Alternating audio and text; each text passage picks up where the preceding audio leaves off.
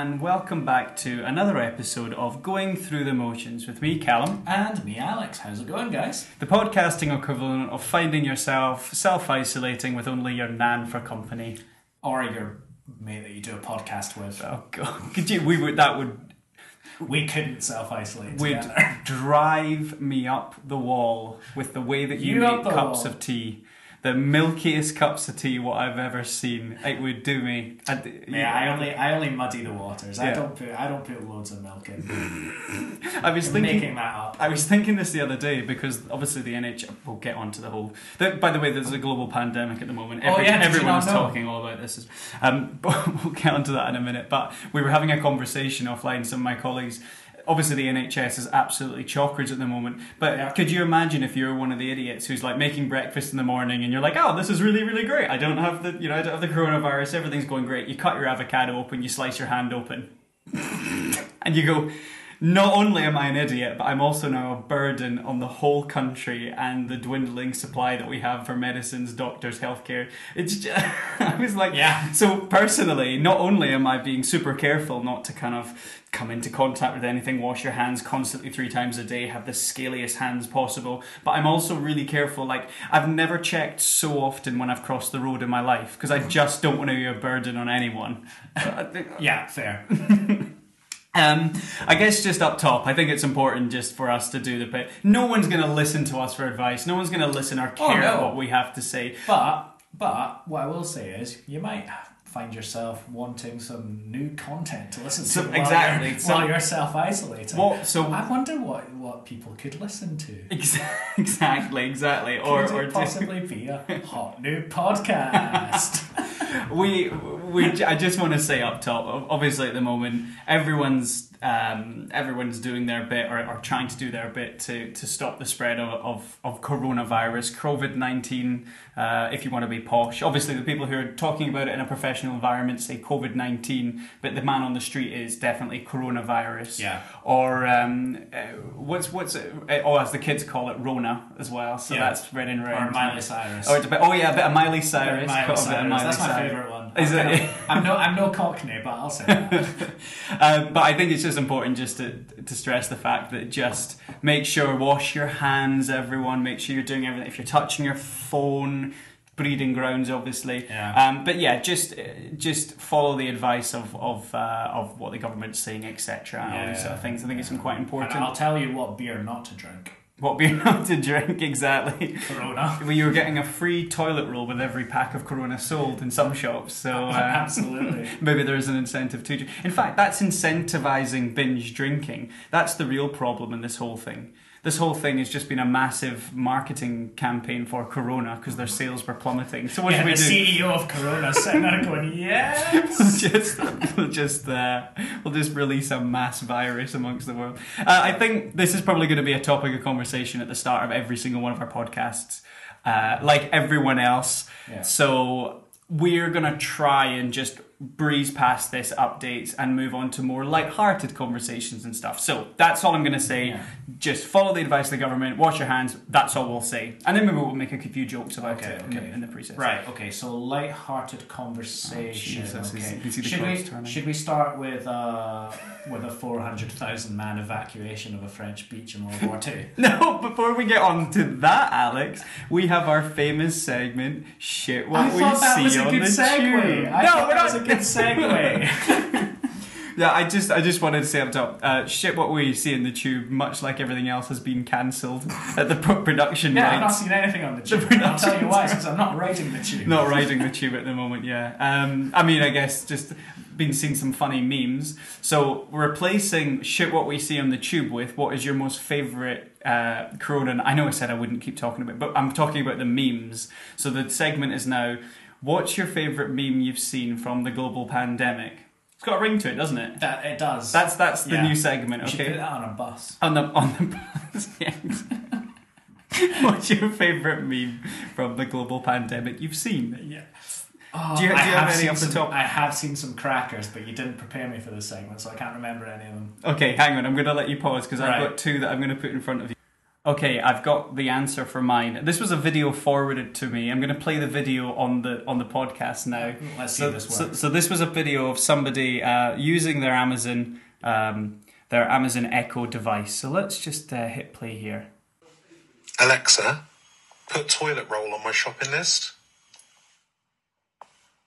You are fracking kidding me, right? You are going to have to wipe your ass with your hand for months due to the stockpiling fructars who bought 2,000 rolls to cope with all the wanking they are going to do whilst in self isolation for two weeks. Nothing I can ever put forward will top of that. That is the best thing ever. I'm so sorry, Mrs. C. No, that's genuinely hilarious. I just love it. That's some, so some of the content. funny. So come prepared next week. Right. So Yeah, I, up pro- top- I promise I'll come up with a meme next time. Nice. Okay. Up top, we are a movie and music podcast. We look at our favourite and sometimes our least favourite movies. We've gone back to two classics this week, um, as I'm sure you've seen on the title that I've put up. But we look at the movies and the music that accompanies them. We discuss it. We talk about some fun fact about it, why we like it, um, maybe why we don't like it. I, I try. I try. I don't know if you picked up on this or not, but I Ooh. try and always find a song that I didn't like for the movie and maybe explain why, for no other reason than just to have some sort of conversation about it because we are Have you? locked up together. Yeah, I haven't noticed that. Have you never noticed that? No. It- oh, okay. Just Just the, that under the just the times when like, I like this song because it does this. Well, very good. It progresses the plot. Okay, fantastic.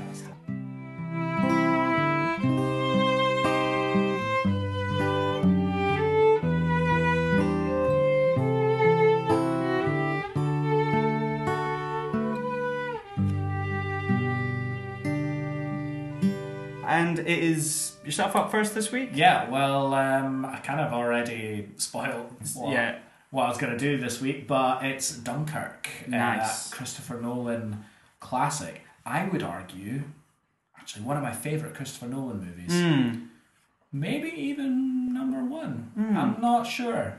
I, it might be. It's incredible. I actually watched it this afternoon Oh, cool. before before coming uh, to record. Nice. Incredible. So, I love this. Well, how many times have you seen this film? This would actually be my third time. The third time. Third okay. time. First time was actually great. It was in the uh, Leicester Square Odeon, Okay. which was really really cool. There was Interesting. hardly and there was hardly anyone there. So, can I give you a fun fact about the Leicester Square Odeon and Yeah. Dunkirk? So, Yeah. I was listening to a podcast where Quentin Tarantino was the host. I forget the name of the title. I'm sorry, I can't give it a plug. But basically, the point of Quentin Tarantino on the podcast was that he was saying that he believes that Dunkirk was his second favorite movie of this last decade of the, of yeah, the 2010s. I think I've, I think I've seen that interview. And he said that basically uh, that he initially watched it when it came out in the premieres. A lot of directors get invited to these sort of things. And Yeah. Obviously, you would imagine Tarantino and Nolan are pretty good chums or um, enjoy each other's work. And so naturally, they've done roundtables They've together. done, yeah, exactly. So, that, so they'll meet up and stuff, and naturally he was invited. But the second time Tarantino saw this was in London, and he said that he wanted to do it because it obviously it's Dunkirk is set in, in England, and he thought that it would be it would feel a little bit more patriotic almost to the English Yeah. sovereignty, and, and, Yeah. a little bit more sort of like the next level, the next the next experience, if you like. Obviously he's American. And he said that it blew him away seeing it at that specific cinema. Yeah. And uh, yeah, it just just I can definitely relate to that because I've not been in that cinema since the refurbishment. I am quite keen to actually, but before the refurbishment, it really was set out like a, a really old Oh, okay. theatre. All of the seats were super super old. Was it red, like velvet? It was seats? red. Yeah. It was, it was red velvet seats and lots of ornate classical kind of pillar work Lovely. um, going on above the screen. The screen was huge. The Uh-huh. screen was, and I, I'm sure it's still. Was- I'm was- sure it's still huge. We were talking last week at Hateful Eight in the 70 mil. Was yeah, it the well, same yeah, cinema? It was the same, same, same cinema. So, So- those, those are the only two films that I've seen in that cinema. Oh, really? Yeah, oh, interesting. Yeah. How interesting. Um, and yeah, and I guess just to bring back to a point I said before, Tarantino said this was his second favourite movie of the whole thing. I don't know what actually his first was. I can't remember. No, I can't remember But, but it wasn't. That's not important. We're not doing. We're not doing that one. But the, exactly. But the point I wanted to make about this was that he said something similar to, and I imagine what you'll agree, you'll agree with, which was that this movie, unlike your typical Onion movie where you have like Hot Fuzz or Sh- Shaun of the Dead, the sort of Edgar Wrights that are deliberately designed to notice jokes different times you watch it. Yeah. This is one of these movies that na- when you know the, the fact that of, of how the, the the story takes place and Yeah. how it's structured, instantly gets better the second time you watch oh, it. Oh, definitely. And then the third time you just completely because the on that. whole form, the structural form of the movie is three separate stories taking place over three separate timelines, or not not timelines so much as spans of time. Mm, mm. So one story follows a ground soldier, mm-hmm. And that his story plays out over a week. Poor guy. He's just desperate to take a shit. The whole thing. When you watch it again, you just think, because that's how it starts. He just wants to go for a lovely Roger dip. He wants a nice wee Donald Trump on the side of the beach. All right, he sees the French guy. And think about it, the rest of the film, he's holding that thing in. I think I I do you know what I think, Callum? I think you're wrong about that because I think we didn't see a whole week on cinema. I think he probably found Nipped time. away. I think he nipped away between takes and squeezed it out. I think you're wrong about that. That's where all the toilet paper's gone. Oh Just all those guys on the beach. Sorry, you were saying, so Yeah. the ground soldier. So the ground soldier and his story takes place over a week. The story of Mark Rylance's Mark character. Rylance's yeah. character, who is an English civilian mm-hmm. who has his own boat and he volunteers to go over to Dunkirk and try and mm-hmm. rescue as many men as he can. And mm-hmm. his story takes place over the course of the day. And finally, we have a hotshot pilot by the name of Tom Hardy. Both the character, that his- that his real name? both the character and the actor. Oh, he was, he was the character was Tom Hardy yeah, yeah, as yeah, well. Yeah, and all his lines were Tom Hardy as well. Squadron was- leader it was, Hardy. Tom Hardy. Tom, Tom, Tom, Tom, Tom, Hardy. Tom, you appear to me. Don't tell me what to do. Yeah, Nice. exactly. Uh, speaking of voice cameos in this, I don't know if you were going to cover this, but uh, not only was Tom Har- Flying Officer Tom Well, can I just Hardy. finally say that Tom Hardy's story takes place over an hour? Oh, right, okay, Yeah, sorry. That's Yes. the setup. My God. But you know that you know that it wasn't just uh, Flying Officer Tom Hardy. There was Squadron Leader Michael Caine who was giving the or- orders over the, the radio. You're kidding. No, so so yes, so that's Michael Caine who's talking over the radio and giving him the orders at the start. I did not spot that. Nah, it's it's a funny little. I did not. I mean, it doesn't surprise me. I mean, um, Michael Caine's in a lot of um, yeah, movies. Nolan, Nolan, films. Yeah, exactly. Yeah, Nolan He's, yeah, they're very they're very good friends. Yeah. we can talk about him a lot, but it's not him. No, so um, um, Nolan and, and Michael Caine's relationship is, is, is very, very close. And to the point where when he had the Batman Begins script, he basically just rocked up at Michael Caine's house, apparently. Michael Caine was in like his dressing gown or whatever with a cup of tea and, and invited him in, had a paper copy of the script. Uh, and he's gone on to say that that was his favourite movie or the series of Batman. That was his most favourite work he's ever done in his career. Oh, great. So yeah, so those two are That's really, really good friends. That's really, really it's a nice. I mean, Chris Nolan does make some fantastic movies. Like some of the shots, I think his camera work, because I think obviously it's the cinematographer that executes the shots and stuff like that. But I feel like I don't know if Nolan uses the same cinematographer for all his movies, mm-hmm.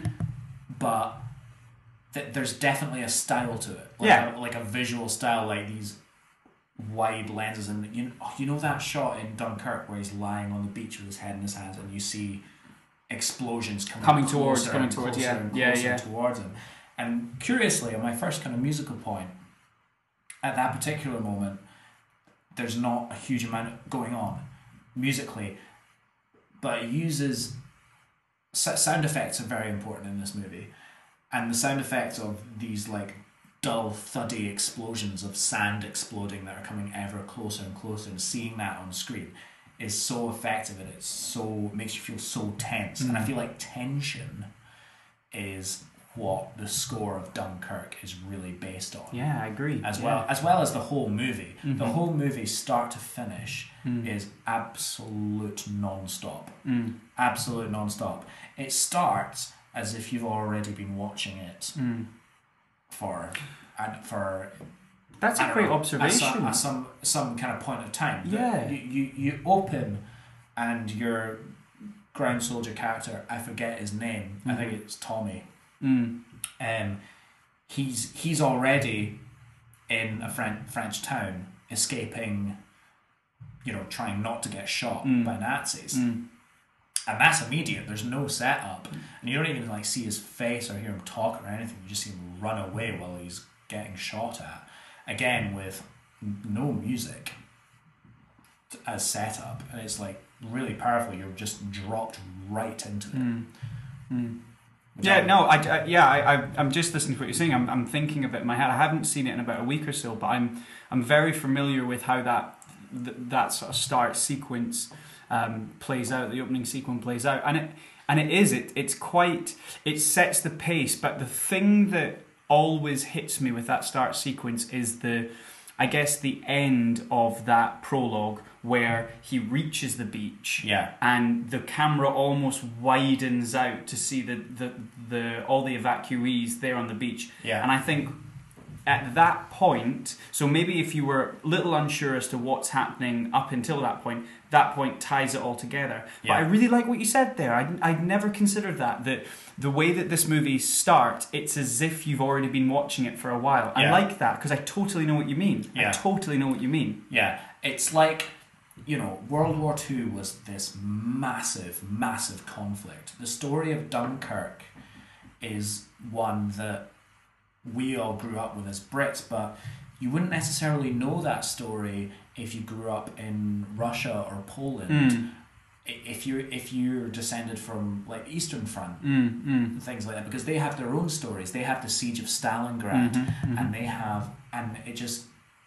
So I think Ran out of steam there, didn't you? Yeah, it did. I, I feel like I feel like what Christopher Nolan and, did uh, really well. I feel like what uh, Christopher Nolan did really well was really just encapsulate this film as a snapshot Yes, in yes. this huge yes. conflict. It wasn't.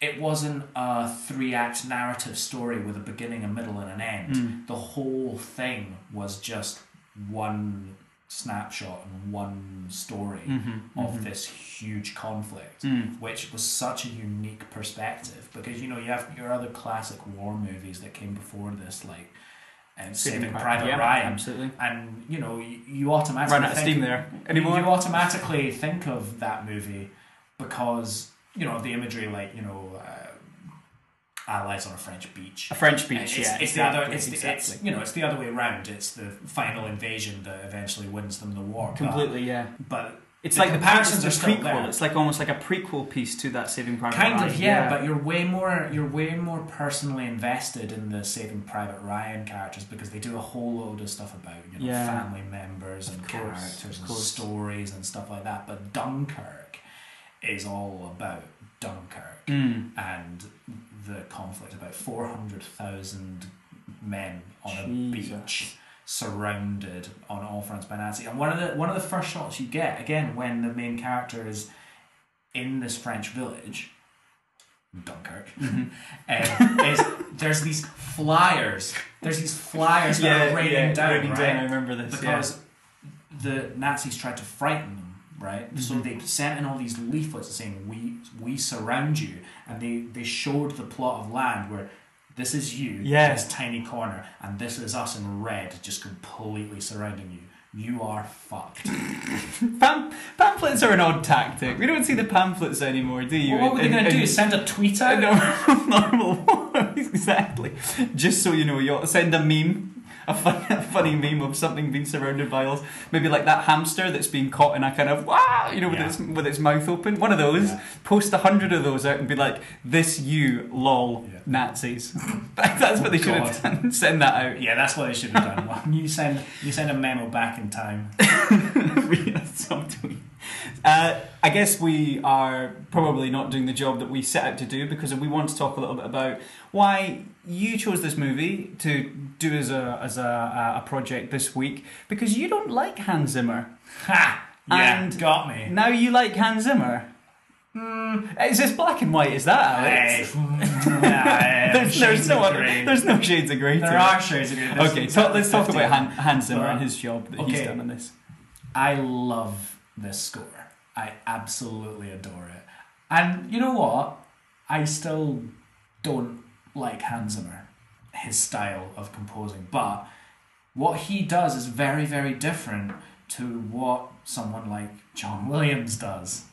I thought this would be I thought this would be a podcast where I didn't mention John Williams, but it's never going to happen. It's not gonna happen. It's never going to happen. But I want to talk about what I do like about Hans Zimmer, and he does this in this movie so well in that he perfectly gets a tone, he perfectly gets a mood, and he perfectly builds tension, Mm. which is this what this movie is all about. And one of the ways he does this, one of the underlying things throughout this whole movie, is a ticking clock. You must have noticed the ticking Now, ticking clock. This was Nolan's clock, wasn't it? Yeah. It's his personal it was clock. like a it was a, a an actual recording of his like wristwatch or something like that. I think it was his. I think it was a. It was a pocket watch. Oh, was it A pocket, watch? Yeah, yeah, yeah.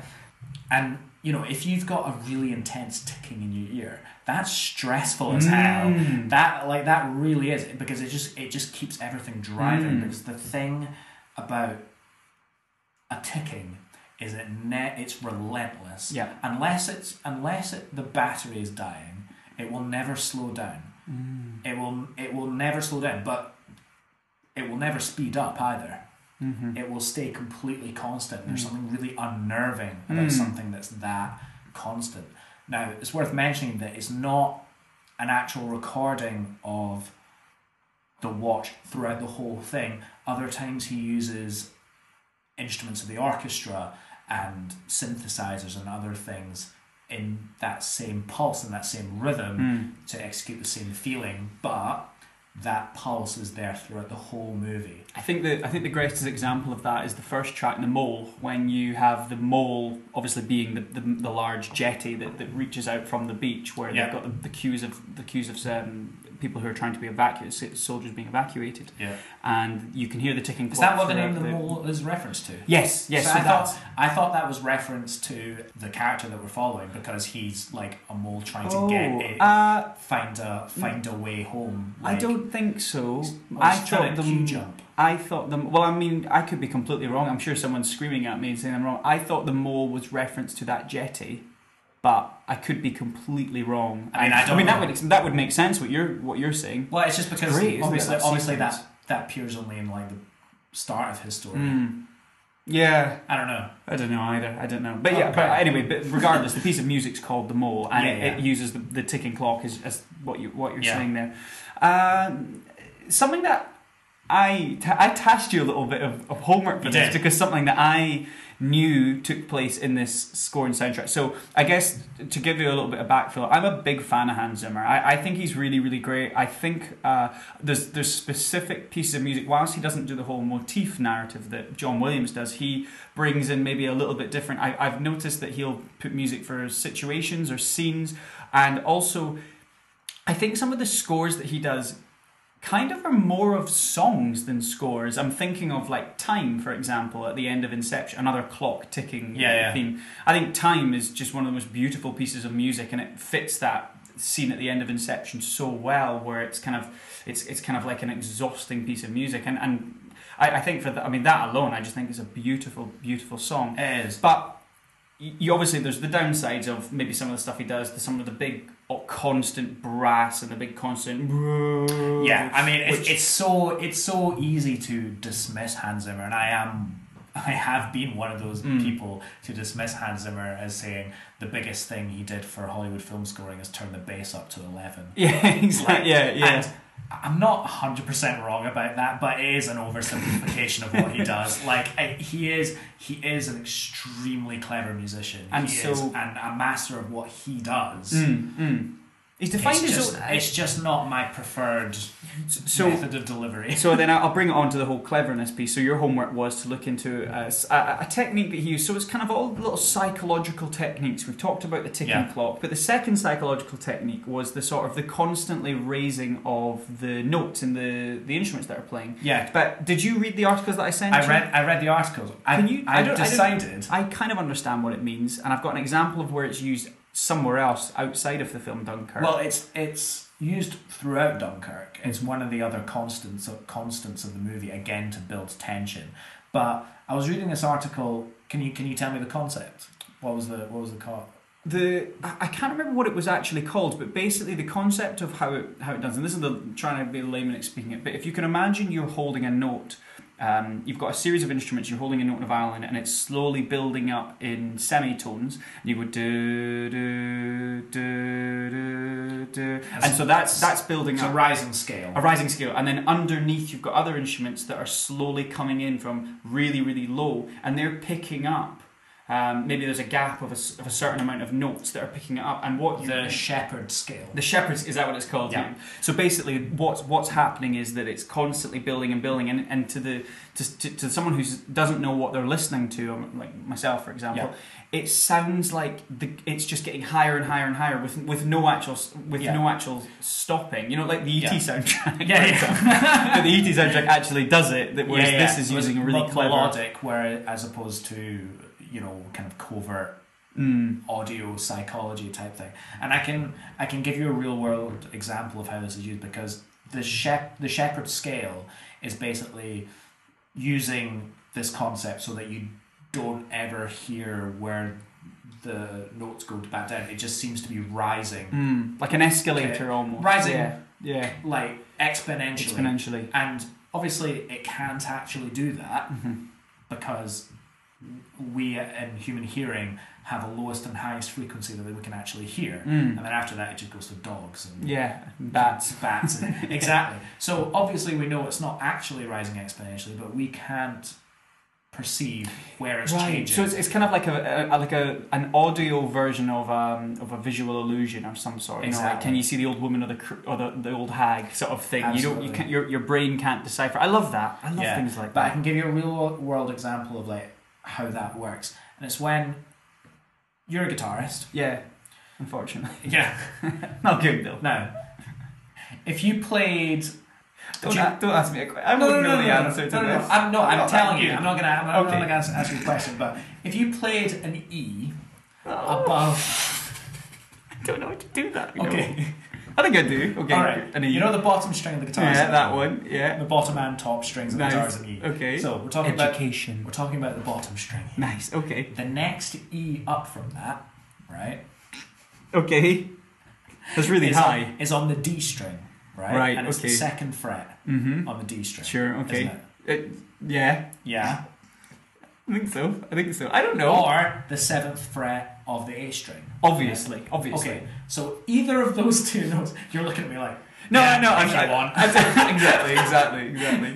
You're, you're humouring me. You're Yeah, treating yeah, me like an okay. equal, and I appreciate this. Okay, now if you played either one of those notes, hmm like really quite strongly and quite loudly, provided the guitar's in tune, what you would notice is Often not the case with me, but okay, okay. Yeah, well, sometimes I have to fix it for you, You but do, you know. If you if they were re- really in tune, what you would notice is the bottom E string would start vibrating Right. on its own. Okay. Like it wouldn't, you wouldn't have to play it for the bottom note to start vibrating. Mm-hmm. And so, this the smaller concept of the Shepard scale is the Shepard tone, where basically you play lots of different octaves of the same note Oh, at exactly the I same see, time. I see. And we're talking like seven or eight different octaves. so when I said a couple of notes apart, it is literally all eight notes apart. It is when it goes up. well, that's the Shepard tone. That's not exactly what Zimmer used. Okay. But the Shepard tone, using all of those different octaves, the ear can't perceive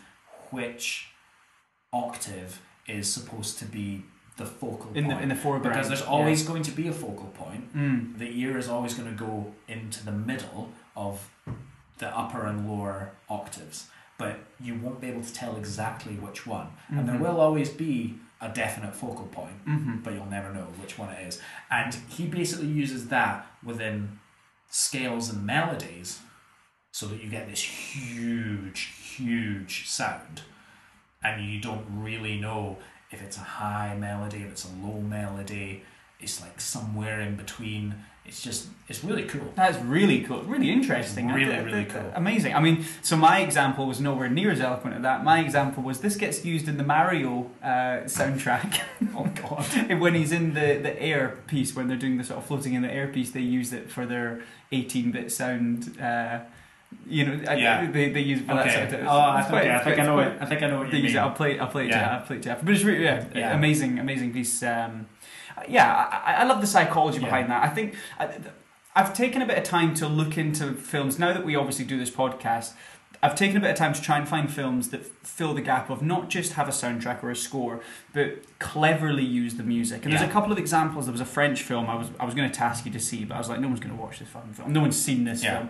But it, they, they, it was a film that basically they, they had um, sort of psychologists and scientists come in to analyze it Yeah. in the same way. Like an example is Paranormal Activity, where when you watch Paranormal Activity, there's a high pitched like uh, noise in the background. This French film does the same thing, but with low audible, ooh, like below just just so some audience members can hear it, some can't, and it, it Yeah. builds dread and builds tension. yeah. That kind of we're not using it to make a s- like to put a sound or a soundtrack or a uh, or a song but we're going to use the the fact that we can embed sound into a, a, a visual experience and make it you know build Yeah. dread and tension and this is ju- it's just a brilliant example of this I mean, Dunkirk's a perfect example of this, and to finish on his use of the Shepard scale, the true genius of his use of the Shepard scale, and he's used the Shepard scale in almost all of his movies. He's Oh, really obsessed Okay. with his context. Um, it, it happens in the Dark Knight trilogy, happens in Oh. Inception, it definitely happens in Interstellar.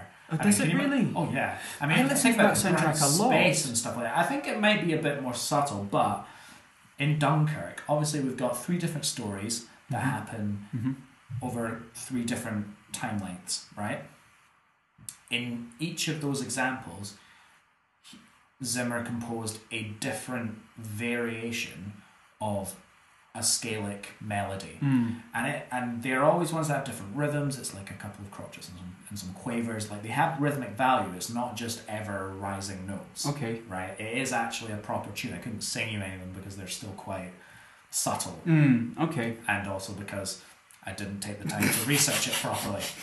there it is everyone There it is. but I, it's definitely there. It's definitely right? there, yeah. And it's three different melodies, all played in rising shep- Shepard tones and Shepard scales, right? Mhm. Depending on who we're following at that time. oh wow And what's really clever is what Nolan constructed was at the beginning of the film, you follow each story over quite a large chunk. Mhm. And then as the movie progresses, the chunks get smaller and smaller and smaller and smaller and smaller Mm. until at the end of the movie, you're almost cutting between stories every almost every shot. yeah you are you are yes almost every shot until like the epilogue where you know you're finally able to breathe. Mm. And Zimmer does this as well. At the beginning of the film, his Shepard scale is quite elongated. Mhm. Mhm. and it gets smaller and smaller and smaller and tenser and tenser and tenser the further you get into the movie. yeah Which, I mean, that's brilliant. Yeah, right? yeah. I, I, I, I, I didn't know that, and I, I genuinely will need to go back and listen to to listen again. So what you're saying is, Hans Zimmer has done one better than John Williams by not only giving each character a motif, but he's given them a Shepard scale motif. Wow, that's amazing! Isn't Hans Zimmer just better than John Williams? That's amazing. That's that, that, that's really good. Well, that's a really good point that Alex is making. Look at he's over there thinking, "Isn't that? This, oh, ah, wow! Education, going through the motions." Let's talk about something else I quite like about Dunkirk. I, I literally have no response to that. I'm not gonna get. I'm not gonna. Oh, hang on. I, I broke the mic when I clapped there. Is that oh, still going back? Hang on, I'm going to just turn this back on again. Okay, we're back. Okay. We're back. Sorry, I'm not going I to. Don't don't clap loudly No. in joyous Okay. applause when Joyous you prove when you prove your co-host wrong. That's a, Prove a new rule. wrong. Look, do you know what?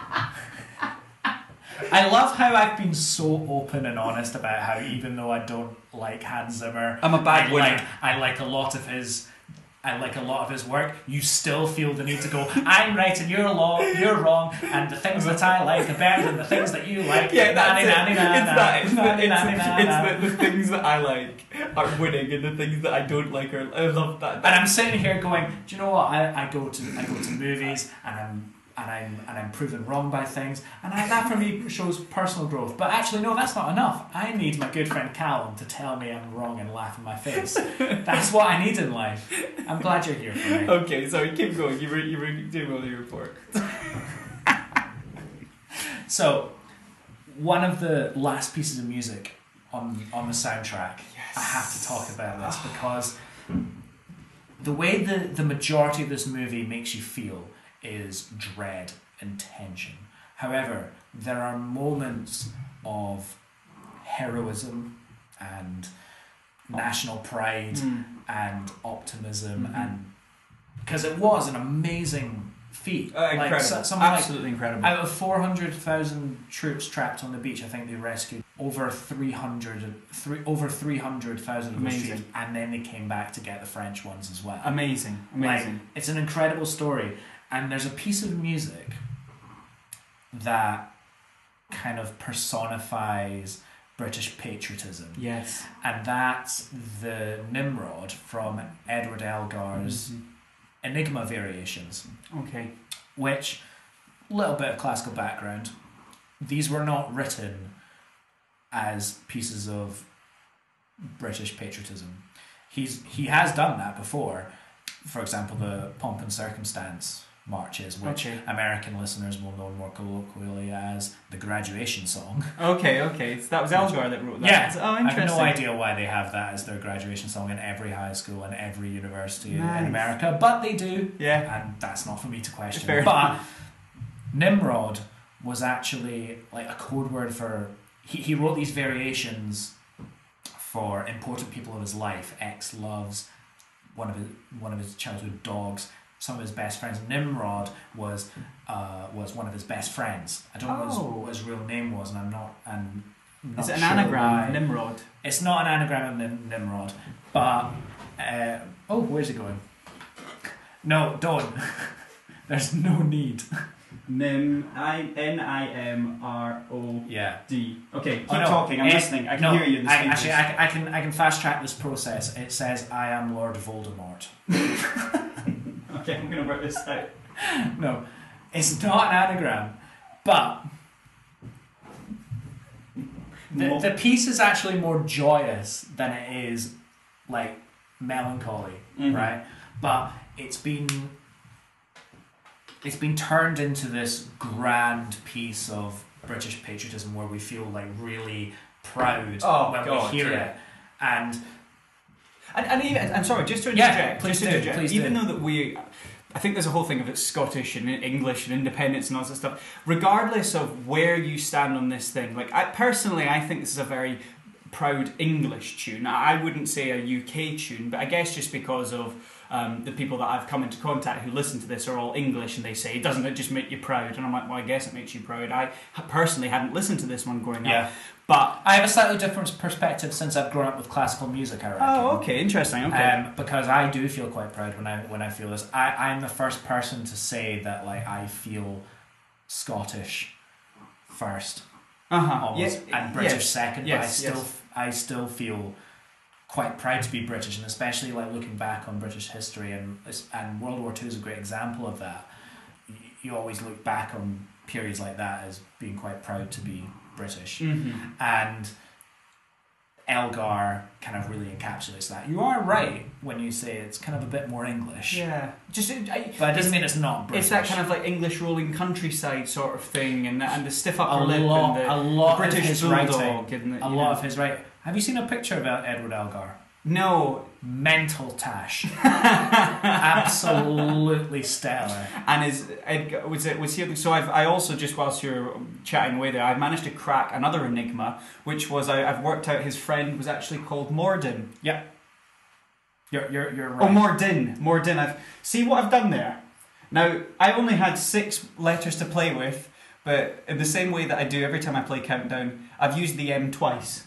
Yeah, So we have it's fine. Morden. I knew that the first and or last N was actually supposed to be an N. Nordum. Norden. Is it Nordum or Morden? Well, I think Morden's actually a word. Oh, we'll do it. We've bloody done I it. don't know. It's there we go. Whatever. Anyway, moving on from Nimrod, because obviously, Nim- so for me, Nimrod is the, Yeah. obviously the, the aircraft is the Nimrod as well, which is Yeah. another thing. Moving on from Nimrod, it's not called Nimrod that he uses. It's Variation 15. Am Yeah. I right in calling it there? Yeah, that's because there's 14 variations in the Enigma variations, the original Elgar composition. And- oh, that's really interesting. Yeah, and all of those variations are as titled, variations on one tune. Okay, Right? okay. That, but played in an amazingly different ways. I highly recommend you go and listen to the entire work. It's really not that long to listen to. It's about Okay. thirty minutes Okay. and you would be amazed how many different ways you can play one tune Really? Okay. because it really is just one melody it doesn't the actual melody doesn't change throughout Hmm. all the variations but the underlying orchestrations and the speeds and things change dramatically and it's really an example of what you can do with a symphony orchestra but the 15th variation was really stretched out in in Dunkirk to make it really really slow and really really grand. Kind of, kind of mimicking the timeline almost of, of the, the sort of the, the fact that you've got the stretched out week long timeline day Yeah. in and out. And then it's it's obviously for me when I think back to this ending I listen to the variation 15 piece is it is so so beautiful. Yeah. But there is there is a point that it's it's like the climax is when he's the, the landing gear on the Spitfire is disabled. He's been gliding along the beach. That beautiful shot of, of, it? of it. Oh. This Mark Four, uh, I think it's a Supermarine, just just gliding across the beach. He knows that he's done. He knows he's going to a prisoner of war camp, and yeah, Flight Lieutenant Tom Hardy basically cannot drop the landing gear, but he has to use a manual override, Yeah, yeah. which is common in all aircraft. yeah Pumps, pumps, pumps, pumps, pumps. Now, I guess just like to, to back you in from an engineering perspective, if that didn't get all the way down, what happens is it's engaged to a point where it clicks into place. Yeah. So if he had got landed a second before that, that would have snapped back up into the aircraft and it would have belly landed and it would have looked absolutely horrendous. So that's why just that sequence just it builds and builds and builds and then just as it clicks, it it touches it touches down beautifully kisses the sand yeah and it just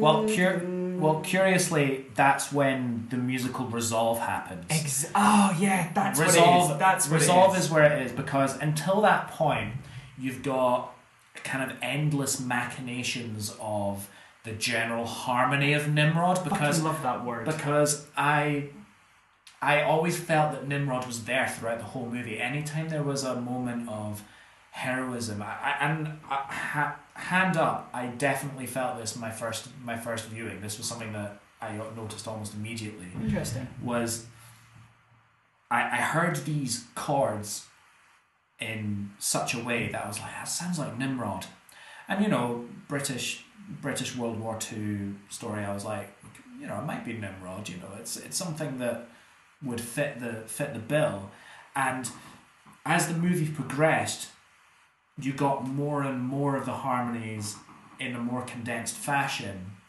until you don't hear the actual Nimrod in its full glory until when Tommy's reading Churchill's speech in the newspaper, which is one of the most famous military speeches globally of yes, all time. of all time. And definitely a staple of like British identity is Mm. Churchill giving the Mm. "We'll fight on the beaches" Mm. speech. Mm. So it goes full flower in that bit, and then the resolve is when Tom Hardy lands lands the yes, aircraft, absolutely. and it's beautiful. It's so beautifully done. It's something else that happens at the end. There's a beautiful piece of dialogue with uh, Harry Styles' character and, and obviously the, the boy what never shat, who's on the train at the end when Yeah. they're when they're having their jam sandwiches and their tea, and, and obviously people are putting fires to the door, and, and they see the old blind man when he get there, and he's going, "Well done, well done, well done," and Harry Styles goes goes up to him and he goes, um, "What are you saying? Well done for? All we did was make it home."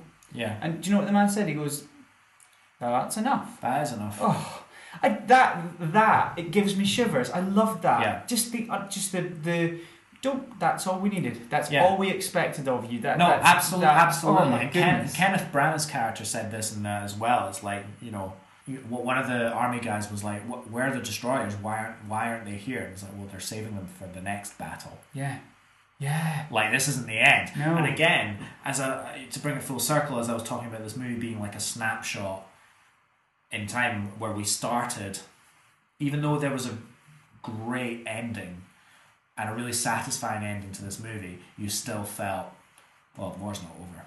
Yeah, yeah. Like to be 100%. You were just like, yes, Yeah. yes, yes. like okay, thanks for that little snapshot. And you've but got there's that. so much more.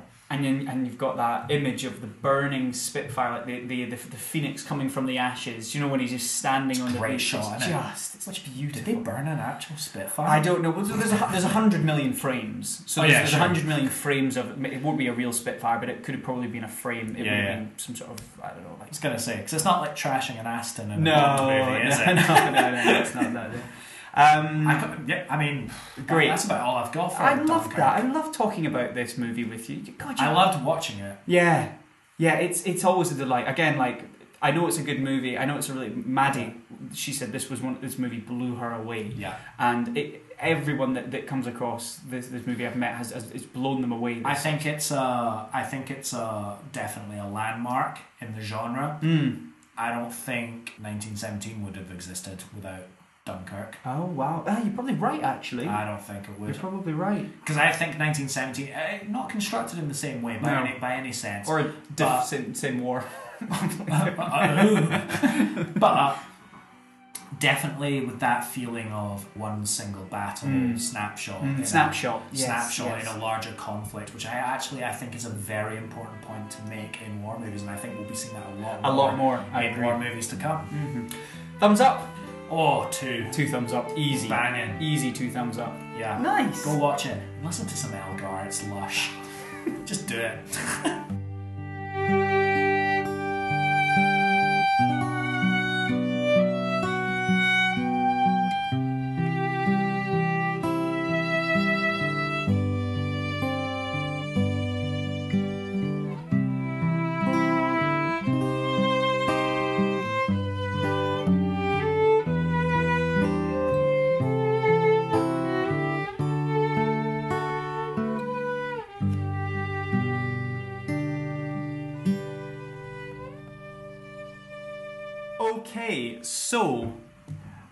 it's my turn. Right. Now, I was not allowed to do the movie that I was wanting to do this week, and I'm saving it for next week, so Okay. it's a surprise because it's very, very untasteful, and it's uh, uh, because my link from Snatch last week was the same composer, and if you were listening carefully, you might know what the film was. But we'll wait that for another week because I'm going Okay. to bring in a different movie that I was kind of, I guess, saving in the background. I've been, I watch it now and again because I think it's one of the funniest movies I've ever seen. We obviously Yeah. did Airplane last week. Yeah. It's just, just, just uh, a completely different style of humor. I'm sure you would Yeah. say. Yeah. Uh, Alex, what movie am I going to be reviewing today? The South Park movie. Bigger, longer, and, And uncut. uncut. I love it. We're so mature on this podcast. Now, I, Let I- it never be said that you can't dissect Dunkirk and the South Park movie in the same episode. Because we're doing it, baby. We're doing it. Strap on. I mean, in. okay, so as I've said, I'm going to be doing uh, Trey Parker and Matt Stone's Yeah. absolute 1999 classic, the South Park movie. Just bringing us into the gutter. Exactly. exactly. So this is just an absolutely incredible, incredible movie, and I want to take the time to talk through some of the songs. I've got some fun facts. Um, I want to talk to you some of the highlights of this film. and I won't get too much into the plot because the plot is it's, Nonsensical. It's absolutely nonsense. But the music in it, I'm sure you will agree, is genius. It is genius level satire yes. of everything, of subject, of genre, of everything. Mm-hmm. And I'm I gonna- love it. I'm going to start with telling you that actually one of the songs, and here's a quiz for you, one of the songs was nominated for an Oscar. Can you tell me what song was nominated for the Oscar? nominated for an Oscar. I think it's got to be the mashup one. I can't remember what it's La called. Resistance. Yeah. La Resistance. Is yeah. it that one? It's it's not. No, it's Oh, not. okay. We'll get another go. Can Yeah, have yeah, go? one more, Can yeah, another go? yeah. Um, I'll give you one clue. It's not. Have you ever fret? Have you ever met my friend Kyle's mum? She's the biggest bitch in the whole wide world. It wasn't that. it's not that It's one. not. It's not that one. Oh my god, that was We'll the get Oscars. to it, we'll Because you know at the Oscars that they play songs that are nominated. Yes, Can you imagine yes. if somebody did that on stage? Yes. Well, they, I think they did do this on stage. Is it up there? Is it Satan's song? No, it's not. It's not. It's not Satan's song up there. Our, the the one song. If you've not seen this movie, I bet you didn't expect me to say Satan's song. if you've not seen this movie, this is going to be the most Well, rambling. No, no, right. This is going to be great because is it Satan's song? No. No, Is it Saddam Hussein's song? no, it's not Saddam Hussein's song. It's not what would Brian Boitano do. It would, isn't what would Brian Boitano do? It's not the opening. No, it's not because I love that song. I love that song. I love. I love all the songs They're, in this. so. I love all the songs. Would in you have thought that the first musical that we uh, that we they did a report on in this podcast would be this one? It's No. I would have thought it'd be singing in the rain. Oh shit! you knob. I forgot about that. Am I a joke to you?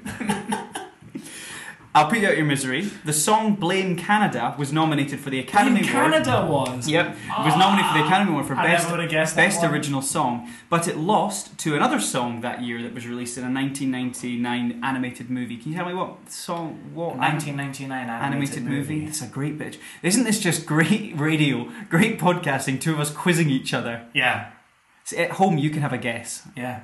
Well, isn't that what radio quizzes are? Oh, that's what it is. Yeah. Buzz in if you know the answer. Okay, so wish I had a buzzer. uh, I'll give you. I'll give you a clue. Shall I tell you the, Yeah. the film? Yeah, get no, yeah. Oh, okay, yeah. The film was Tarzan. Ah, so Phil Collins. Mhm. Oh, seriously, was that movie 99? 99. Oh, Yeah. I could have sworn that was early noughties. Yeah. Um, oh, You'll Be in My Heart? Absolutely, you'll be in my heart. Yes, you. belter. Now, would What you like? Would you like to take the cash or would you like to gamble? so basically, yeah, you'll be in my heart. And we'll, again, that's another film that we'll get to where I love the meme of Phil Collins didn't have to go to ten for this the Tarzan soundtrack, but he did, and we're all thankful for it. Yeah. We'll get them. but yeah, basically lost to uh, You'll Be in My Heart. In return, Trey Parker and Matt To be fair, uh, that's, that's right. Okay. That's a good decision. Uh, but in return, uh, Trey Parker and Matt Stone ridiculed Collins in the fourth season of South Park. I mean, of course they did. Um, so Trey Parker and composer Marc Shaiman, so Shaiman was the guy who Marc Shaiman was the one who was the composer for the film, received the Best Original Song Oscar nomination for Blame Canada at the 2000 Oscar ceremony. Parker and South Park co-creator Mar- uh, Matt Stone notoriously appeared in drag, wearing dresses made of famous.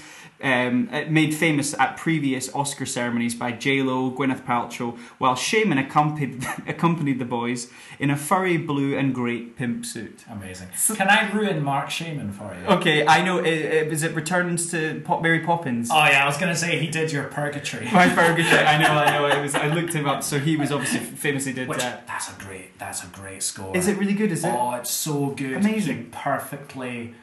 He, he, he like just perfectly encapsulates like golden age Hollywood and that it's brilliant. I'm not against that movie, right? Okay, brilliant. but if we haven't told this story before, we'll tell it now. Alex and I went to see a film A in New Hope. concert. Was it A New Hope? Yeah, we went yeah. to see A New Hope, but we arrived a little bit early.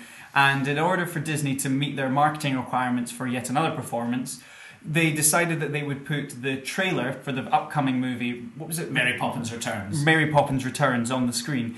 Um, but they did it once, and I went, "Oh, I didn't know they were making that. Oh, that's interesting." You went, "Yeah, yeah, yeah, it's really good." Marc Shaiman's the composer. Oh, really interesting. Very. and we Definitely did not say that. Would you like another beer, Callum? Because I feel you always buy the beers, and it's more than my yeah, just as long as it's not Corona. my Corona.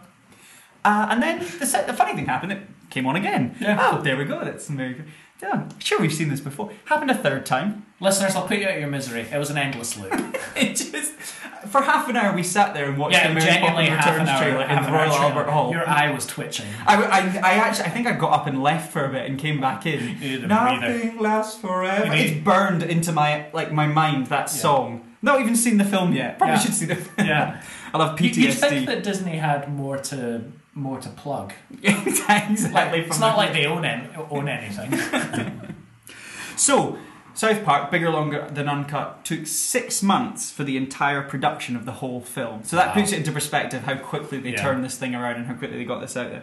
Um, I'm going to move on to actually talking about the songs, and the first song that appears is the uh, the Mountain Town. Uh, song that, that basically at, at, Yeah. at the start. So yeah, Mountain Town was was the first one that was obviously Trey Parker um, doing the voice of some of the kids in that. A, a- an amazing song that kind of introduces. It's kind of got the Um, it's like the kind of the morning opens. What what musical is this taking the piss out of? Like this kind of like Oklahoma. Is it Oklahoma? Because obviously Oklahoma. Oklahoma. is the they take the piss out of Oklahoma in one of the other songs, which is Uncle Fucker, when they actually spell out Uncle Fucker at the end in the same way that Oklahoma spelled out at the end Yeah. of that song there. So, but obviously they take the take the piss out of that. Was Yeah. it Oh what a beautiful morning? Yeah, exactly. Oh, like Yeah, say yeah. okay, fantastic. Yeah. I love. But this song is just absolute, absolutely great. How it builds up and all Yeah. that you introduce all the characters at the start. Yeah. Do you know what I I love? The, the thing I love about South Park in general mm-hmm. is it will ridicule anyone. Anything, yeah. No one is safe. However, there's always an underlying current of, oh, we'll take the piss out, out of you, but we actually quite like a lot of the things that you do. Mm, And I think that all the songs in this in this movie is a per- are perfect examples of that because y- you listen to it and it's like okay yeah this is clearly a piss take of this musical or this style of musical Yes, yes, yes, but yes. it's done so so well Mm. that it's not only a joke on it it's definitely a homage Oh well. yeah, yes. I yes. think there's a lot of respect to the to the musical genre, genres on this. It's not just. I think you could watch this movie and just be like, "Ha, yeah, oh my god, the South Park players are, so cool. Yeah. They're so Oh, cool. sorry, okay. They're so cool because they don't like musicals and they take the piss out of musicals and so. And I think that would be completely missing the point. I think these guys do like musicals. Oh, they really do. Yeah, they. Re- I mean, obviously, we talked about Les Mis, and you said La Resistance. And Well, I mean, they wrote a complete- musical. on One Day More. Yeah, well, They wrote a musical, the Book of Mormon. and but. I, I- but Have I, you I think so much. Not yet. Oh my not, goodness, it's so Oh, funny. I know, It don't, is- don't even. Don't you even. will be well. What I think that might be the first episode we do of a, a live show. Oh, well, ooh, that could be if you get to go and see Interesting. that. But yeah, I think there's a, a a lot of respect, underlying respect for the art form Yes. in all of these songs, as well as the ridiculing jokes, Mhm. which I love, and I think that's what great satire is built on is that respect. and the over the top. So obviously we did the the Mountain Town, which is the the intro song where Yeah. you introduce the characters. Obviously everyone knows the characters, but it's nice they all get a song and they they're Yeah. singing their way in and oh what a perfect little child. Dun, dun. I, I love it. It's so funny. And and then it builds with the uh, they're going to see Terrence and Philip yeah, because this movie's going to make our lives complete and Terrence are Philip because Terrence and Philip are sweet, super sweet. That's Yeah. why we live in a giant. I, I love it. Yeah, it's such a great. And then it just builds with four tickets to the Terrence and Philip movie, please. No, yeah, and that's how the song stops. yeah, and then Do- the movie kicks off. And then the movie starts. Fantastic. Amazing, amazing introduction. And then we get uh, obviously Uncle Fucker that we've talked about before, credited on the soundtrack as Terrence and Philip. It hasn't put anyone. They haven't put someone. It's, it's kind of Why like. would they credit themselves in everything? Exactly, exactly. Well, they, so but they boring. but they are on the actual soundtrack. But if you look at just as Terrence and Philip, Yeah. they've just tried to distance themselves so much from that train wreck. I mean, Yeah. that's such a funny song as well. Yeah. The way that it, the way that it builds up, that builds up. But I, I I mean, if you don't know what we're talking about, it's probably. Um, I guess just the rudest, most offensive song in the world Yeah. in a cartoon. Yeah. I, I love it. I, I just, I just love, I just love that part there. Moving on, the next one we have is obviously the boys are completely foul mouthed from, from watching Yeah. this movie, and we have the, the guidance counselor singing the "It's easy, okay," and they go through the Oh, list of yeah. which. So, what is this taking the, the piss out of? Is it something? Is it like um? Is it a Mary Poppins taking the piss out of like making the list? Step one, da da da da, I'm like a smart down. Step two, that's- what is I reckon that? so. I don't. I don't have a definitive answer. No, but do you know what I mean? that. There's some. There's Yeah. a musical that does There's something that decidedly technique. Mary Poppinsy about it. Yes, because they're kind of like he's the guidance counselor. Mr. Mackey is Kind the, is the is Mr. McKay. Not musically. Mu- musically, I'd say it was pretty far removed from that, but setting and Do you know? What, Yeah, do you know what I mean? I, absolutely. I, I, love I love those uh, the first few songs, and then we get into the uh, the the Oscar nominated. It sounds weird to say it. The Os- Where? I know we're not on that Oh, one right, yet. oh, we can do that one now. I don't give a shit. That one wasn't Oscar nominated, was it? Where? No, no, no. I seriously, Alex, don't say that. Okay, okay, okay, okay, okay. Okay, okay, bitch in the big fat bitch in the biggest bitch in the whole right I mean, so I, I this was sung in an, in an older episode, but this is actually a re, a reprise of an, a previous episode where they sang this song. Yeah. But I, I can't for the life of me track down what episode it was in. So, or maybe I dreamt I mean, it. there's so much. There's Park. so much. Maybe South I dreamt Or it. maybe I dreamt. I don't fucking know. But basically, Could be pulling exactly, could be pulling out of my arse. But this song is obviously the short little short nippy sweet one. Kyle's mum is a bitch, which is just brilliant. Yeah. like because everyone at some point has everyone at some point okay has a friend. I I've got a, you and I both know a friend whose mum was at school, and everyone. Hand on heart, I have no idea who you're talking about, and I beg you to stop now. I'm gonna write it on the board. No, don't.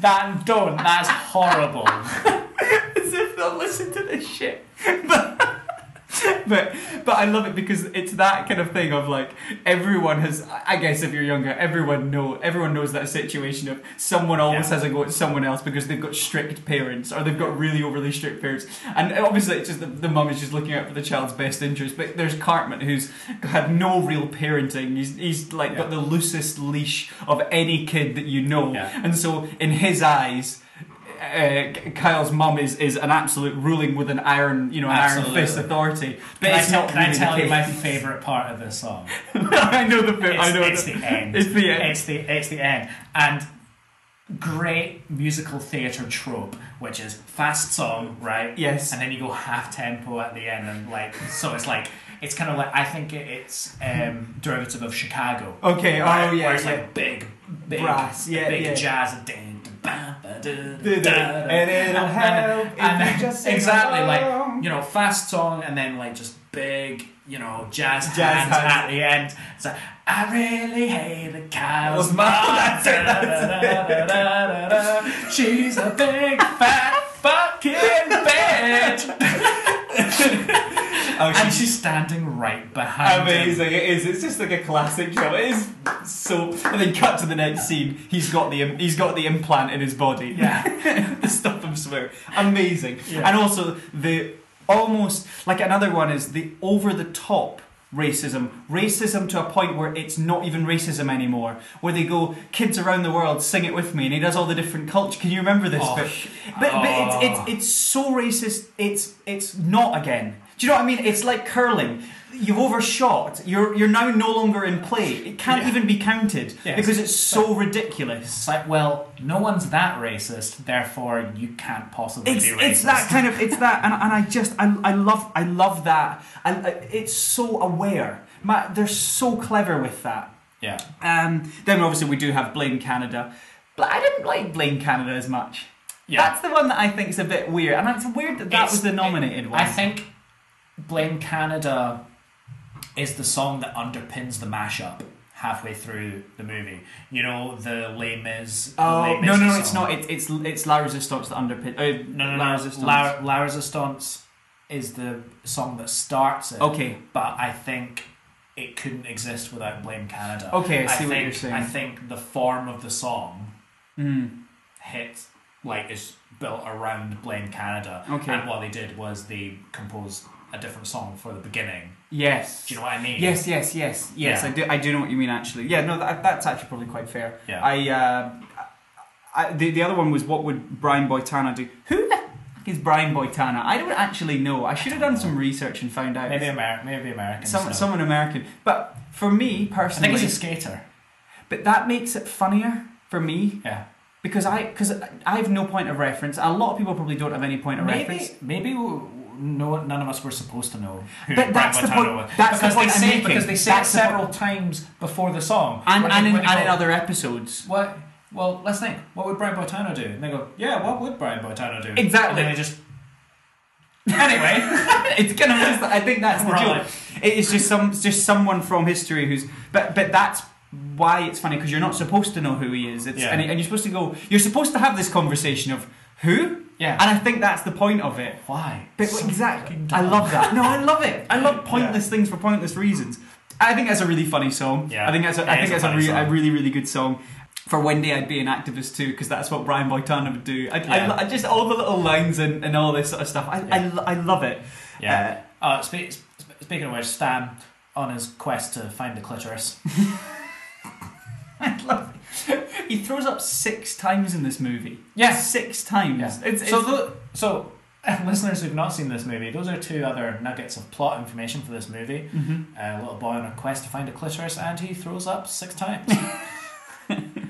Your job is to piece together the plot of this movie the best way you can. Um, I've got some other fun facts. I'll, I'll circle back round to Yeah, the yeah. end. But something else that I wanted to talk a little bit about was another song called the the next song up there, which was sung by Satan. Trey, Yeah. Trey Parker playing the part of Satan. Yeah. Now, the actually, I don't think it was Trey Parker. I don't know who does the voice of know. Satan. But basically, this is the only song that actually doesn't have any swear words in it. I- Ironically, Satan's song is the one that doesn't actually occur any Do you think swear that's deliberate? But that's the point. That's the point of it. Because obviously, at the end of this movie, you're kind of like, ah, Satan. He's not such a bad guy. He's not bad. He's in an abusive relationship, Callum. he is an abusive relationship. from an evil dictator. from Saddam Hussein, Callum. I just love that though. But like, it comes back to the whole thing of it. It's it can't be offensive because it's it's too mental. I love that. That's that's what it is. That's exactly what Yeah. it is. And it, I just I, I love I love that. when he keeps getting the salami out from under the bed sheet. Not tonight. I'm not in the mood, Saddam. I love it. Um, okay, and then we and then the next song we get. So I feel like we're rapping through these songs, but it's kind of like it, it, it's a very different style of film to uh, Dunkirk, Dunkirk, By the way, is it? Is it, Callum? you can't really dissect the music. I was on the bus over here really trying to get some similarities. Really trying to pull They the never, threads. they never have been two two different movies than, than this evening. I think Christopher Nolan took a lot of inspiration from uh, South Park, Bigger, Longer, Uncut. Um, I've got a funny point actually with back to the Brian Boitano. So basically, Trey Parker and Matt Stone did not need to get Brian Boitano's permission to use his name uh, and likeness for the song "What Would Brian Boitano Do." A few years later, Boitano did need to get and receive Parker and Stone's permission to use the phrase on a T-shirt that he sold for charity. no way. Really? Yeah. I'm sure they gave it to him though. I, am sure they would. I'm They- sure they they're gave it to they him. are they're if they're they're nothing else. They're masters of anarchy, but they're fair masters of anarchy. They, the two of them, the two of them are very very. Have you ever seen these two in interviews? No. They're like they're like ten year old boys. They can't when they're at like an award ceremony. I mean, they just they can't stand me. still. I, I have seen South Park. They're just like they've got like ADD ru- rushing through their veins. It seems. I don't know. I'm not a doctor, but like it looks like it. They're just kind of like yeah, exactly. I don't give a shit. But that that's kind of like what they're. It's really really crazy to watch them. But it's Yeah. funny. I can I can see them doing something, something like this. So. uh, La Resistance. We've touched on it a couple of times. Um, so basically, my, Trey Parker has stated that he's a huge fan of the musical Les Mis. Uh, the song La Resistance is based on Les Miserables' song One Day More yeah. Which is the ending for the first act of, of that musical. Yeah. So the ending song of Uncle Fucker is sung by is sung by Terrance and Phillip in the movie Yeah. with, within the movie, um, and it mimics the fa- famous. Ti- oh, sorry, that was a different that was a different point I was making before. I'm, Right. I'm rereading my fucking notes again. I'm so sorry, but basically, one day more is what it is what it takes. Yeah, uh, yeah. inspiration. a from. really a really clever song like in the context of Les Mis you know something that's quite unique and definitely the best most well executed example of it of you're, you're seeing various characters in their own little scenes Mm, on the eve of something cataclysmic a battle yes. all singing their individual songs at the same time in canon and having it all make musical sense. And you think, well, you didn't, you guys didn't just compose some songs. You knew that at some point you you wanted to have these characters all sing their own personal songs at the same time and have it come together in one one song in its own right. And And it- and, you composed each individual one with that intent in mind. Yeah. That's a hard thing to Yeah. achieve. Do, do you know what this is like? Have you seen the movie The Other Guys? Have seen them film The Other Guys? No. So basically, there's a scene in that where Mark Wahlberg, who's like he's been dumped by his girlfriend, but he uh, his girlfriend's a professional ballet dancer, Yeah. and he's really bitter and twisted about it because she has more time for ballet than than uh, than, than him. Yeah. And, he, and he goes up to the dance studio and tries to get her back and stuff. And then he goes, "What is this? It's- It's just prancing around. It's pathetic. It's stupid." And then just to, to show how stupid it is, he he does ballet dancing in his boots. He must look an absolute But that's the joke of it. He goes, but it looks really, really good. And they all go, wow, that was really quite good. How did you learn that? It's not important. It's kind of like- but it, it's kind of like, by, by, and back to your point of people who go, oh, these guys from South Park don't like musicals, we like that. But it's like, they're taking the piss out of it, but they're doing it so masterfully. It's like wow, wow, you Yeah, you, you it's clever. you just There's knocked out the park. there. There, there is skill Because there, it- and there's respect. Because you have the kind of you know one day more to revolution we and then you've got the uh, the tomorrow night da, da, da. Yeah, exactly. It- it- it's just perfect and because it's Yeah. all leading because obviously it is one day more and it's leading because Yeah. and I, I, as well the whole the timeline of the whole thing because the next act takes place unlike the first act which probably takes place over a couple of weeks the second act I think everything, all the meat happens in that one day, Yeah, yeah, doesn't yeah. it? It leads up to that one day of the of the war, Yeah. and uh, and then they have the reprise for that at the end. Um, the American Canadians are friends again. Yeah. Which is the reprise for Mountain Song uh, Yeah. at, at the saying, which kind of references it. Prologues and epilogues. It's- it bookending it musicals. It's just amazing. It's just Yeah. amazing. Um, some other fun fact, or some other some songs that we want to go through. Obviously, I don't want to go into too much of them. There's, there's some very very funny So I like the "I Can Change" again, like referenced in the soundtrack, not by Matt Stone or Trey Parker, but Saddam Hussein. Yeah. So Saddam Hussein's featured on this, and I like the idea that remember good old fashioned iTunes when you put a CD onto it and it recognised the artist. So let's say you had a compilation album where it's a series of artists, Yeah. and then you have that one of the artists on that compilation album's other solo album, Yeah, yeah. and so you can and iTunes links it together. Yeah. I like in the, in the back of my head to think that when you put this CD onto iTunes, it recognised Saddam Hussein, and so when you click through your artists, if you were like borrowing someone's iPod, you would be like, oh, what we got here? We've got Shakira, we've got this, uh, yeah, Sufjan Steven. Oh.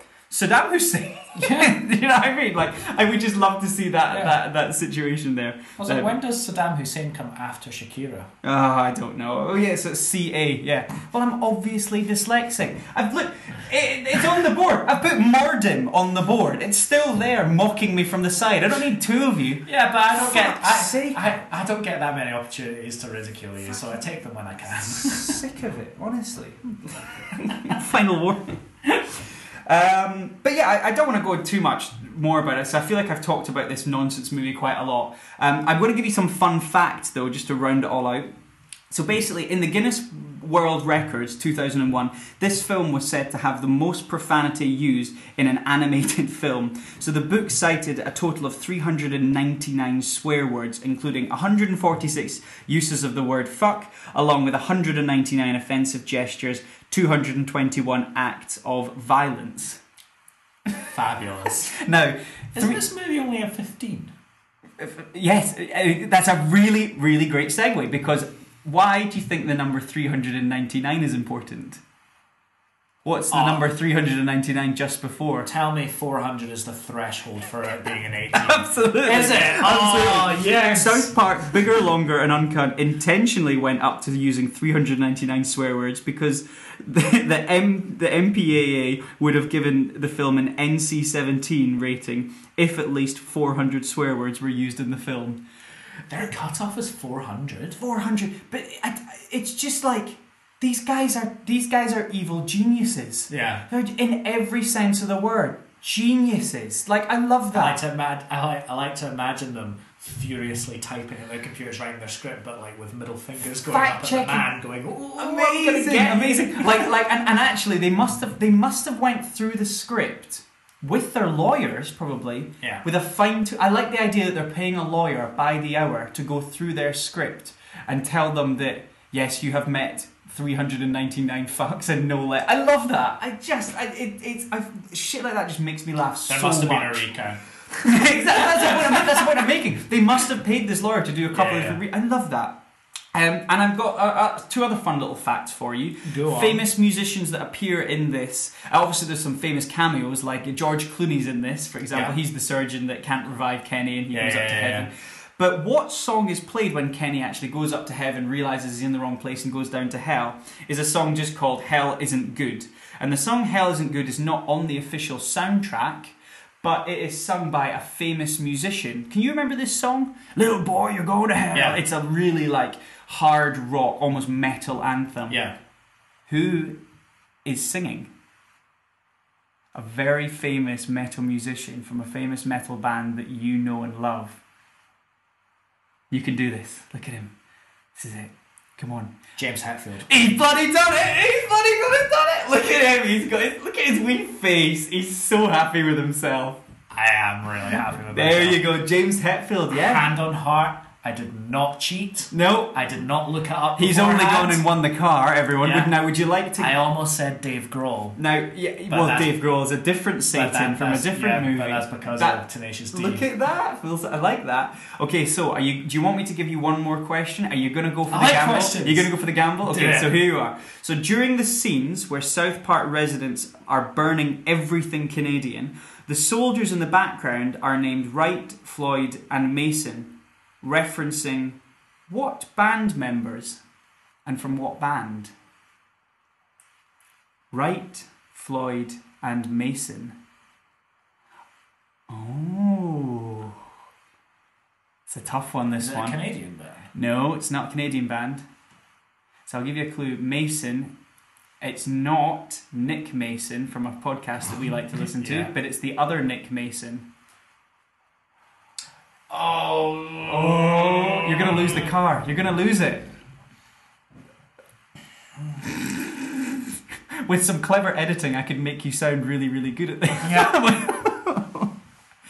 Do you want me to? Do you want No, to give wait, in? wait, wait. Oh my- nah, nah, nah. In the background, I'm gonna leave that with you, okay? But Pink Floyd. No, he's got Yeah. you, you've won it. I'm so proud of you. Yes! I'm so proud of Winner, you. Fantastic. winner, chicken dinner. Absolutely, it's it's Pink it's Pink Floyd, obviously. So because the, the guys are huge fans of them, as everyone else is in Yeah. the world, because they're incredible. Yeah. But that is my re- Scientifically. scientifically incredible. But that is my report on South Park, bigger, longer, and uncut. A plus. Thank you, thank you. I like that. I think it's because you got your, your quizzes right. If you didn't get your Oh, I quizzes did. right, I'm well happy. I did that. Nice. Usually at this stage of the podcast, I'm like, oh, can you just let me go to bed now? but now I'm like, yeah, I'll, I'd go out to the pub if uh, I wasn't. If we weren't- we if we were weren't- closed. if we were allowed. Um, okay, so thumbs up. What are we thinking? What are you thinking for this one? Look at him. Look at him because he knows it's two I thumbs it, up. I know it's two. Right. So whilst you're thinking of that, I've got a fun No, it's two. It is two. two. It is two. It is two. is two. I've got a two. fun fact for this movie in particular. So this is this is a kind of this is a weird personal flex of mine. Yeah. But basically, the organisation I'm part of decided that they want to do a, a charity event where they swam. Have I told you this story? Swim the Channel. Oh yeah, you Have I told you this it. story? So basically, it was a swim the channel event where they were going to do a tag team where everyone sort of swam the channel as a team. Yeah. And To uh, be clear, you've not done this yet. no, I've not done that. I didn't. okay. I didn't do this. No, because basically, uh, the team consisted of nine people, and it was going to be seven people that were supposed to do it. And fortunately, um, for my body, I was number eight. But um, as part of the training for this, you had to qualify, and the qualifying was driving to a reservoir Yeah. and swimming around a 750 meter course um, for as as many times as you could for two hours. And I mean, that seems like a fair test. it's it was a pretty fair it was a pretty fair test. I remember so uh, as a bit of background for this, like I for some reason I was thrown in, in the water almost the day I was born. My parents were very very big on me learning to swim and stuff, and so naturally I've Right. harboured resentment for swimming ever since. But I've No, always kind of it been. was in a swimming pool. it was th- this wasn't this was in a reservoir. This was in an outdoor No, no, I'm saying you were thrown into a swimming pool. Oh, no, no, no. Not like the sea. no no no straight off the cliff. Right. Literally hit a couple of rocks on the way down. Um, amazing. Everything's kind of coming together now, is it? That's where the dyslexia came from. but basically, I was really, really worried that not that I would get too tired because if I got tired, I would just slow down and whatever and just do at my own pace. But I would get bored because two hours of just listening to rushing water going past you is, is horrible. So the two, I, I basically watched two musicals twice, so four musicals of two of the same. In preparation to do this was my preparation to swim for two hours. It Right. wasn't to actually do any training because I was so worried that I would be bored in my head. So I basically, in my head, memorized the sequence and order of this musical and Les Mis and sung them to myself as I was going around so that I could in some way keep a track of um, the time and how long I've been doing it and stuff like that there. Literally, this musical kept me sane as I was swimming around a reservoir, freezing cold reservoir. You couldn't. I've I've thought about this before. You couldn't have done that. You you would always think that at like double speed of the movie. Your Well- brain would always go faster, like through scenes. Well, I, so I did. I did think this. I did think this, and I was conscious to try and slow it down and actually listen to it at the tempo in my head. But this was a kind of like a mental, like I guess some sort of mental um, exercise that I was Yeah. trying to do just to stave off the boredom of this m- mindless exercise that I didn't even qualify for. But it, it was it was it was really funny. Anyways, that's my fun fact about That's, this, that's quite a fun this, fact. this musical. Thank you for the fun fact. Thank you. Fun fact. Well done. Fun facts with Callum.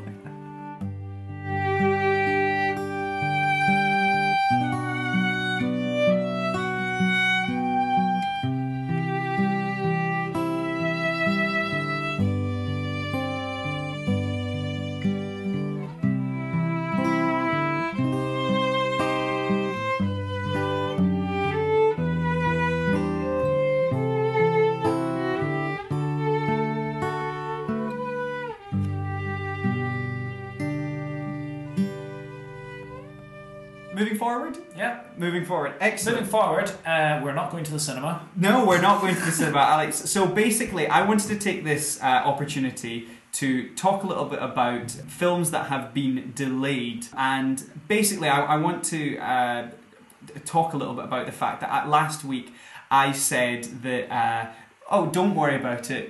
No Time to Die is going to be the only film that uh, basically is going to be delayed by the coronavirus. And how wrong I was. Because every film has been delayed by the coronavirus, Every- as it would seem. Every single film Apart from Bloodshot. Maybe we should go see Bloodshot.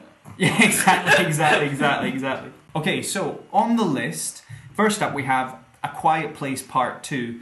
Arguably one of the more apt uh, films potentially to be delayed that wouldn't cause mass hysteria. Yeah. Um, John Krasinski famously put out a tweet from his uh, Twitter saying that the reason that they wanted to do this obviously was because of, of what was going on. He didn't directly Yeah. reference it, but he also said something that this is this is a film that he genuinely feels that the fans should experience in the cinema. Did you see The Quiet Place, the first one? No, I didn't. You didn't. Okay, so I mean, I'm not a fan of horror movies. no, it's a really unique experience Yeah. because that was the one movie where you couldn't get away with quietly opening your packet of crisps, thinking you're being really subtle, but everyone can actually hear you because obviously it is a very silent movie. Yeah, yeah. You can't do the old trick that everyone else does and wait for a, a loud action sequence for you to start Yeah. eating your food. And It's not like Endgame where you could just you could just shove your fist. Yeah, you could just- popcorn, chuck it at some twat in the first in the first row, and, and generally go.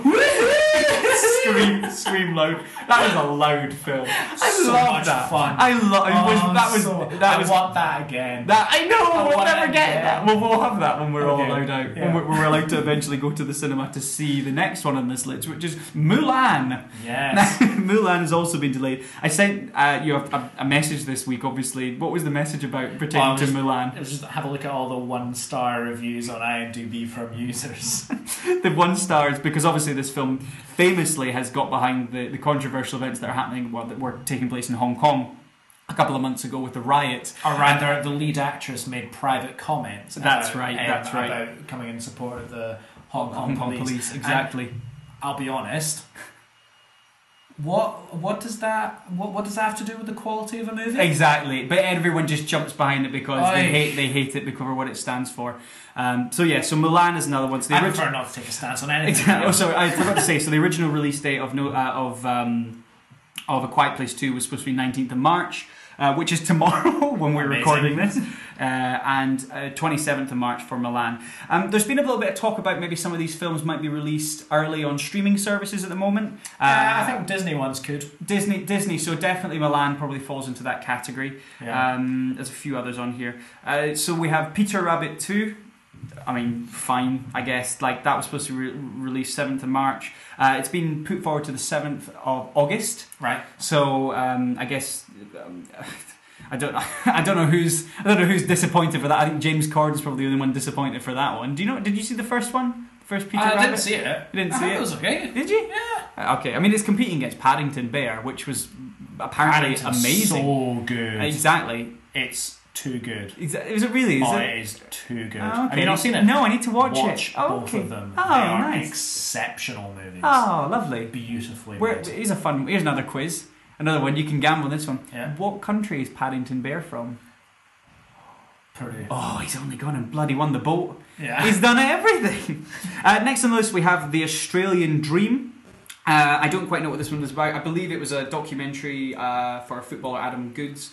Uh, Yeah. Basically, they fought back the racist abuse hurling at him in 2013. Uh, but that one has not been have a new release date.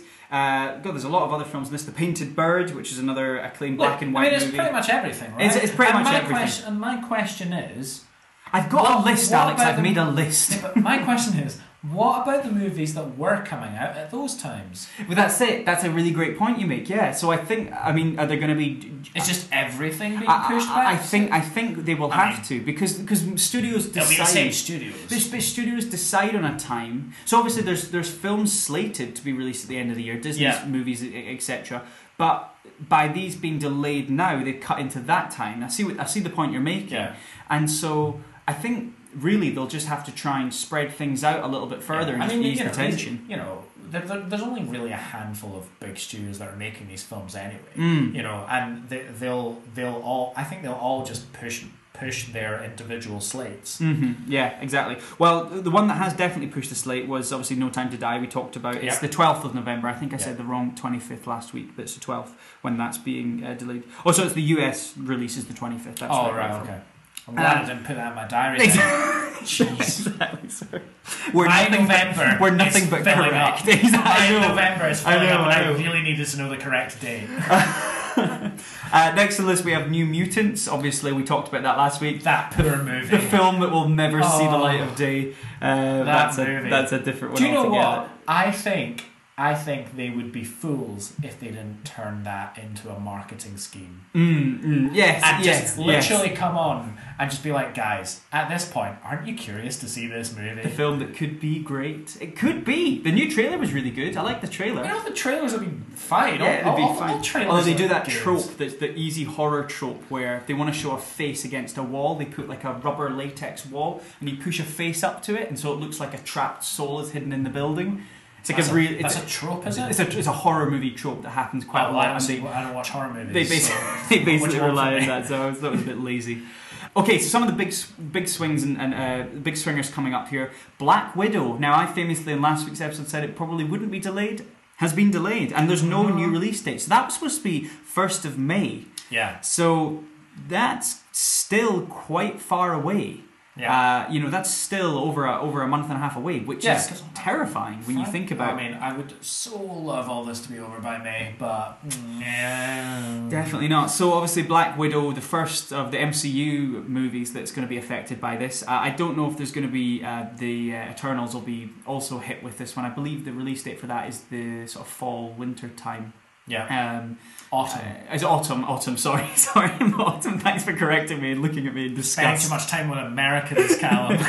Uh, speaking of Americans, Fast and Furious 9, uh, original release date was the 22nd of May. now that one I'm truly gutted. Exactly. That one I am truly gutted I about. could, and I couldn't give a shit. Oh, it's so good. Uh, but the new release date for this one, you'll be surprised to hear, is actually April 2021. So that one's been released not by a couple of months, but that one's been pushed Almost out by a whole year. Yeah, exactly, Oh, exactly. That's tragic. Um, and na- naturally, as, as I'm sure you can imagine, there's been releases even just till today that BBC are hosting uh, pauses on a lot of their current productions, Yeah. um, current production TV shows, EastEnders and the like, Doctor Who. So almost I am, I am everything. 100% applauding the BBC for this. They're going they're going ham on the public service Yeah. aspect of their organisation, and I think that's fantastic. Yeah, yeah, So, yeah. I think everyone's taking this seriously. But I guess just to, to, to bring it to bring it back round there, um, no one's going to listen to this podcast for public service advice. We're the lowest of the low in the room, but so all we're going to say is.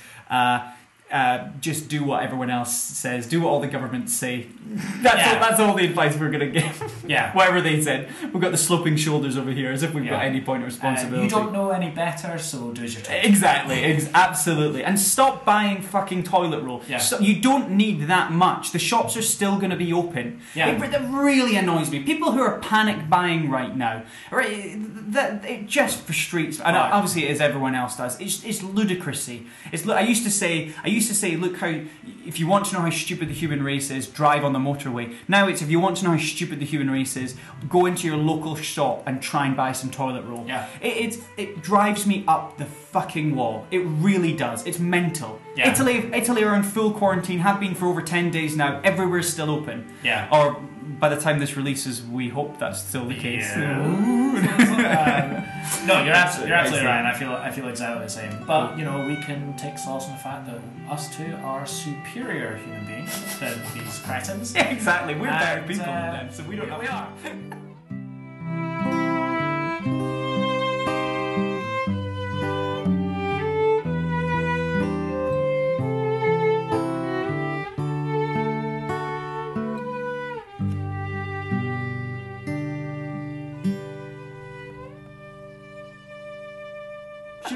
Should uh, end the podcast? Fantastic. How do, how do we end this podcast? How do we do that? Well, we usually say we usually say that we're better people than everyone else. Yeah, exactly. We usually finish that. We sing our national anthem in our little self-isolation country that we live in, Absolutely. and then and uh, we go for it there. Okay, Alex, what do they need to do? Right, what you need to do is you need to go on to Apple Podcasts and you need to give us a five star uh, rating, Rating. and a review Yes, if you absolutely. so wish. And if you do not want to leave us a review, at least write in what your favorite movie is, what your ma- what your favorite movie score is, because we'd love to hear from you. And if you don't like anything that we're doing, um, what to do is rather than writing it on the app, write go away, write it down on a, a pen and paper, write it down, write your the reason why you didn't like this podcast out, fold it in half, and just go to any bin, anywhere, anywhere, anywhere you see any sort of recycling place, maybe a canal or something like Yeah. that. And, and just pop it in there. It'll get to us. Yeah. Don't worry. Don't don't you worry. It will reach us, will. and we'll and we'll take that constructive criticism Don't, on don't the chin. mind how. Don't mind that. Excellent. Uh, any threats this week if they don't heed your advice? Just the usual. You'll appear in their house. No, no, you'll let them no, off. I'll, I'll, I'll, let, I'll, I'll let the threats go this week. I'll you- say something inappropriate. But you're still hiding under people's beds, aren't you? Yeah. And yeah, you're still doing. That's that's still going ahead, aren't you? Yeah, yeah, yeah. You get a lot of success with that? Nice. Yeah. Excellent. Okay. Well, more more on that next week. Might Excellent. make it a segment. Uh, also, if you want to contact the show, we have the email, which is motionspod at gmail.com. Yes, it is. And yeah, I, I think just that's everything from us, Alex. Is Well, that's everything else? from me. Everything from you. Yeah. Nice. Uh, any more anagrams from the word Nimrod? Anything else that's been in front of you? The th- the, the whole thing. I, I'm, I still think it says I am Lord Voldemort. oh, that's okay. I'm thinking something from the D. Dromed. Dro- Dronmid. Dromed. Dromed. How many D's are there in Nimrod? Dronmid. Oh, Right. I know You're done. You're done. okay. Uh, goodbye, everyone. Ta ta.